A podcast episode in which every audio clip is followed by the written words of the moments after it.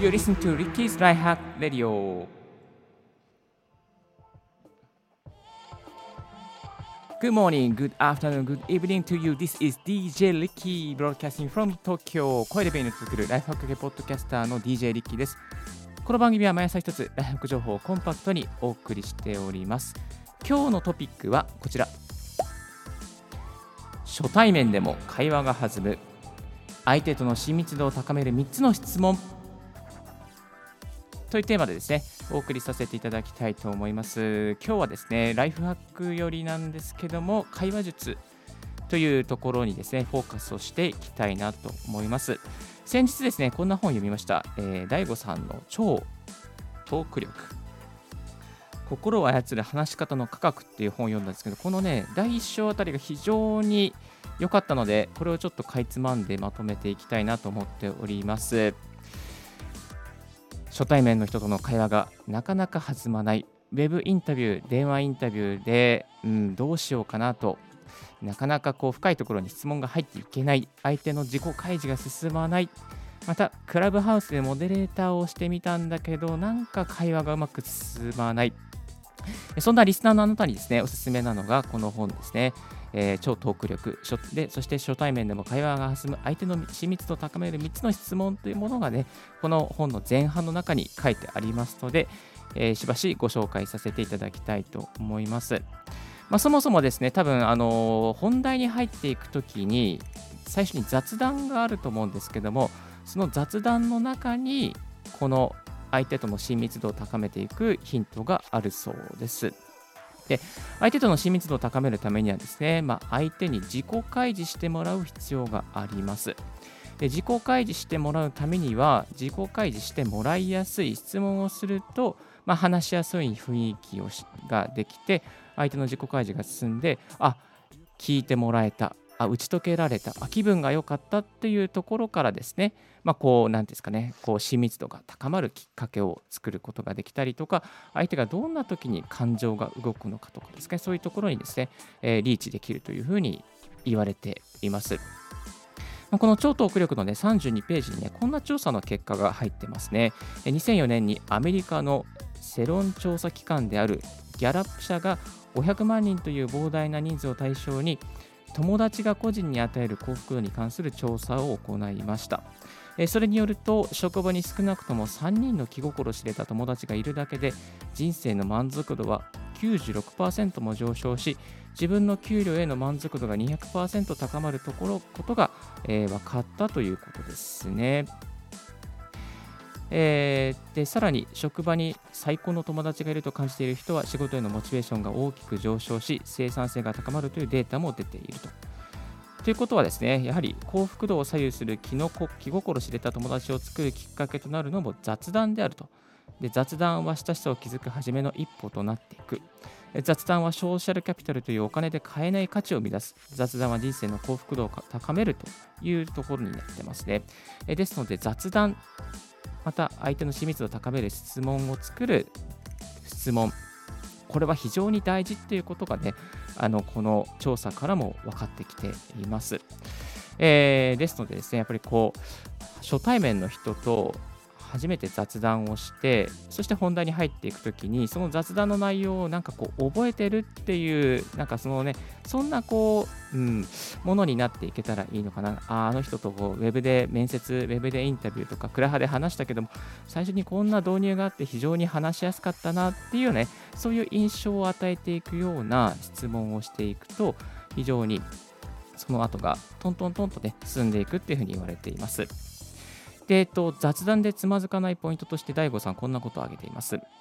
いい聞き手に徹すること、そして話す内容にこだわらないこと、失礼なことを言わないこと、ネタは提供しなくてよいというふうにね、言われています。あ、これ本当にそうだなというふうに思いますね。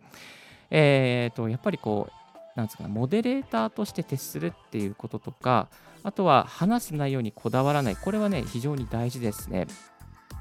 で、やっぱりこう、こういう場で、こういうトピックで、えー、まあ、いう場をつけてるから、まあ、この内容に沿った、えー、話の質問しなければいけない。例えば、まあ、就職の面接だったら仕事に対する価値観とか、えー、を聞かなきゃいけないみたいな風なね、あのー、あると思います。好きな食べ物は何ですかとか、好きな動物は何ですかとかね、え、なんか仕事と全然関係ないじゃんみたいなね、まあ、そんなの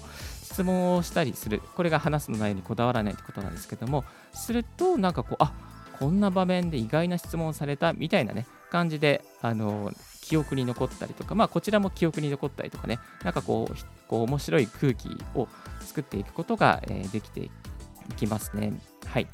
えそしてなんか質問する側としてはね、ネタを提供しなくちゃいけないと思うんですけども、まあ、これは本当にいらなくて、えー、相手が投げかけはい、質問を投げかけて、そこから出てきた答えをもとにネタを作っていくっていうか、それを深掘りしていくっていう感じで、全然大丈夫です。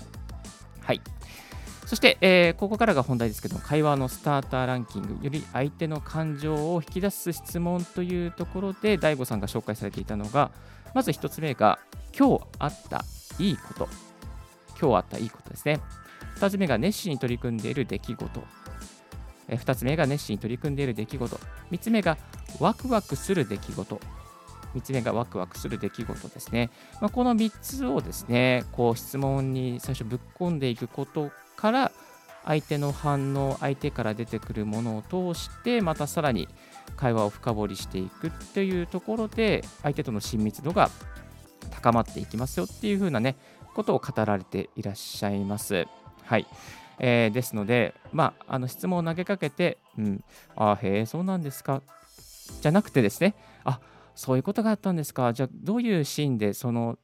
出来事に出くわしたんですかとか、誰と行かれたんですかとか、なんかその盛り上げていくっていうことがね、大事ですね。質問を投げかけて、質問の答えが返ってきて、さらにまた質問をしていくっていうね、それをどんどん繰り返しながら、相手の感情がどういうところで喜びになったのかとか、どういうシチュエーションだったのかとかっていうことをね、えー、深掘りしていくっていうことが大事ですね。で今日あったいいこと、先ほどのこの、えー、3つの質問のうちの1つですけれども、まあ、そこをね、また深掘りしていくと、まあ、例えば、最近あなたが盛り上がっていることは何ですかとか、えー、っていうふうに、ね、いうふうに聞くこともできますね。盛り上がっていることが何ですかとか、最近ハマっていることは何ですかとか、っていうこともね、できますね。あとは、ワクワクする出来事として、えー、まあ、ここは素敵な場所ですね、前に来たことがありますかとか、誰と来てワクワクしたんですかとかね、なんかこう、よりこうそのシーンに迫っていくような、ね、質問をしていくと、あこの人、本当に自分のことを知りたいんだな、自分のことに興味があるんだなというふうにね、思ってくれますね。はい。えー、会話を深めていく相手の感情をより引き出すための質問として3つ今日あったいいことは何ですか？熱心に取り組んでいる出来事は何ですか？ワクワクする出来事は何ですか、まあ、このあたりですね深掘りしていくと相手のこうなんだろうなき、まあ、相手の自己開示が進みやすくなっていきます。でただ質問するだけじゃなくて傾聴しつつより深い質問にどんどん迫っていくと相手が話しやすい雰囲気ができてくると思います。決してですねやってはいけないのが自分の知識を自慢するとか自分の具体的な話に引き込んでいくっていうことは、えー、やったやめてはやっちゃいけないことですね。あくまでも傾聴してあ自分もそういう場所に行ったことがありますけどもじゃあ、えー、どういうふうにどんなシーンで行ったんですかとか自分も経験があるけどもそこを言いたいところを抑えて相手の話に持っていく。相手がやっぱりこうあこの人は聞いてくれた。自分がどんどん話ができたっていうねそういうね経験を残すためには自分の言いたいことを我慢してあくまでも相手に振り続けていくっていうことが一つポイントになっていきますのでぜひ参考にしてみてください。はい、えー、今日はですね初対面での会話が弾む相手との親密度を高める3つの質問ということでご紹介させていただきました。そう、リッキーは何をしているのかって言われますとですね、まあ、いろいろとウェブでインタビューとか面談とかしてるんですけども、最初にやっぱり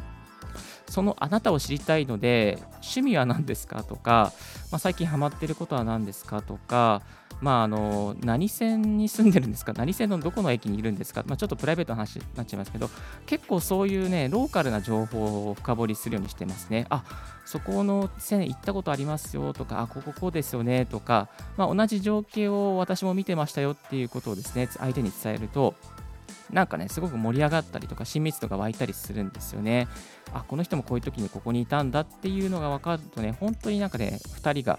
なんか初対面でもえ、近くなっていくことができちゃいます。はい。ですので、ここに書かれていること、本当に参考になる情報ですし、私もこれをね、なんか今実践しながらやってみて、えー、ウェブのインタビューとか、この前はね、インタビュー6本ぐらいやったんですけどね、あのー、ここに使われてる質問をやったら結構良かったですね。相手のハマってることとか、なんかね、あのこんなゲームにハマってますとかあのそういうところもねかなり深掘りしてそして深掘りした後にじゃああ本題入りたいんですけどもみたいな感じでですねこう温まったところで相手の自己開示が進んだところで本題に入っていけるっていうそんなね、えー、メリットがありいいいいインタビューですねいい面談いい面接ができるようになりますし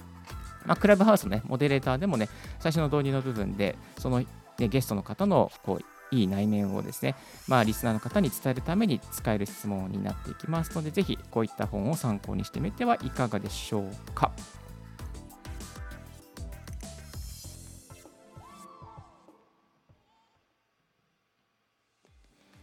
こちらの超トーク力ですが、Kindle 版、Audible 版もあります。なんか Kindle 版はですね、見たら紙より400円安くなっております。そしてですね、なんと